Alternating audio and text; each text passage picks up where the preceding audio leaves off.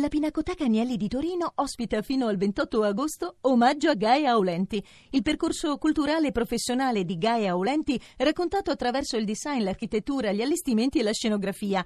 Info pinacoteca-agnelli.it Da Pompei arrivano delle eco, in questo caso di una eh, polemica, di una proposta provocatoria che è quella del direttore generale della sovrintendenza di Pompei, appunto Massimo Osanna, che nel corso di una uh, stipula di un patto di amicizia tra le città di Pompei eh, e Nola ha fatto una proposta, ha detto insomma, guardate eh, perché non sfruttare le competenze dei molti migranti eh, che arrivano nel nostro paese eh, per dedicarle, per indirizzarle verso l'area archeologica eh, di Pompei. In questo paese arrivano centinaia di profughi che sono eh, laureati, che hanno specifiche professionalità, competenze, bene perché non li impieghiamo nei beni culturali. Eh, di questa proposta vogliamo uh, parlarne con Andrea Morniroli. Buon pomeriggio.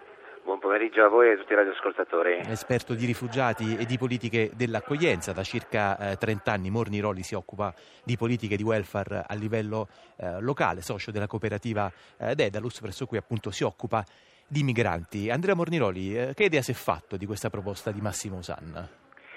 Come tutte le proposte che agiscono su un terreno delicato e complesso come quello dell'accoglienza delle persone rifugiate, soprattutto in un paese che non riesce spesso ad andare al di là delle logiche dell'emergenza, sono sempre proposte dalle molteplici facce che presuppongono con sé eh, qualche rischio, perché già stesso usare la parola sfruttare le competenze rimanda come dire, al possibile rischio che tutto sommato questa cosa si configuri come sfruttamento del lavoro delle persone, delle persone migranti. Dall'altro lato però con, stesso, con, diciamo così, con pragmatismo eh, io credo che in alcune parti del Paese alcune esperienze di questo tipo siano stati utili in primis ai percorsi di emancipazione delle persone rifugiate accolte nelle strutture. Provo a spiegarmi. Oggi c'è un problema che a forza di rappresentare l'immigrazione come, eh, con i parametri dell'emergenza, della paura, dell'invasione, le comunità locali e spesso anche gli amministratori sono spaventati. Mm. La prova evidente è l'ultimo bando dello SPRAR, cioè del bando nazionale che apre le strutture di accoglienza, che nel mezzogiorno è andato vuoto per moltissimi posti, perché gli amministratori di tutti i colori non volevano accettare questa cosa perché avevano paura dello, del bruttissimo impatto in termini di consenso elettorale o di paura della propria popolazione. Quindi proposte che vanno in un'ottica di far uscire queste persone dagli alberghi, dalle strutture di accoglienza e quindi renderle visibili nella loro fisicità e non nella rappresentazione alle comunità locali, secondo me sono proposte utili. Perché riavvicinano e quindi abbassano la paura e quindi abbassano il conflitto. Anche perché poi c'è da considerare che Pompei non è un eh, museo come Pestum, ma è, è fortemente e densamente inserito appunto nell'area vesuviana, appunto densamente abitato, anche malamente inurbato e quindi ci sarebbe anche da considerare diciamo, i rapporti eh, di questa città dentro la città, i rapporti che si innescherebbero poi appunto diciamo, con questa immissione di, di lavoratori migranti. E Morniroli a proposito poi appunto diciamo, della ricaduta eh, dei costi, eh, diceva Osanna, noi in realtà non dovremmo neanche pagarli perché i profughi eh, già percepiscono dall'Italia, sto citando eh, dichiarazioni di Osanna, già percepiscono dall'Italia una retta giornaliera per il loro mantenimento senza essere tuttavia impiegati in alcuna attività lavorativa. Però appunto diciamo, io ehm, adesso non so, magari Morniroli può anche dirci quali sono uh, questi costi che eventualmente i migranti percepiscono, ma non credo che possano essere diciamo, paragonati poi a uno stipendio o un salario.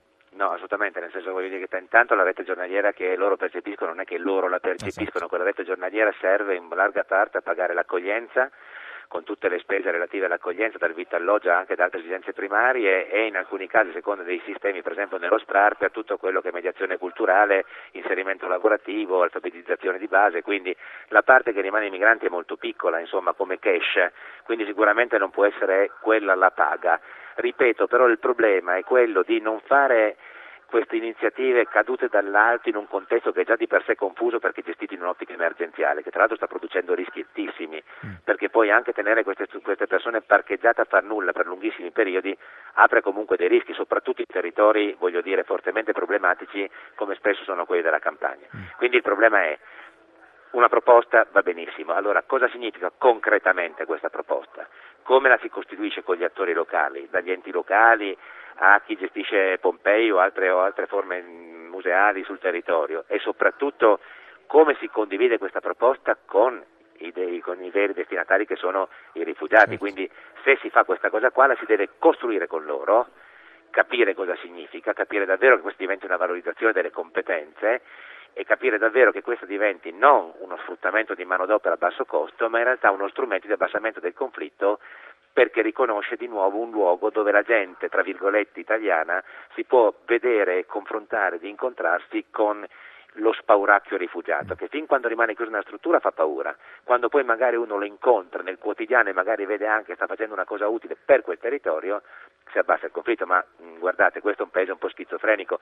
Quante volte sentiamo persone che dicono via i migranti e poi affidano ai migranti il loro nonno o la loro certo. nonna nel momento più delicato? Quindi siamo un paese schizofrenico, devo dire anche perché c'è una politica molto spesso schizofrenica su questi temi e molto spesso anche i media sono schizofrenici, che raccontano come dire, una rappresentazione quasi mai il dato di realtà. Eh?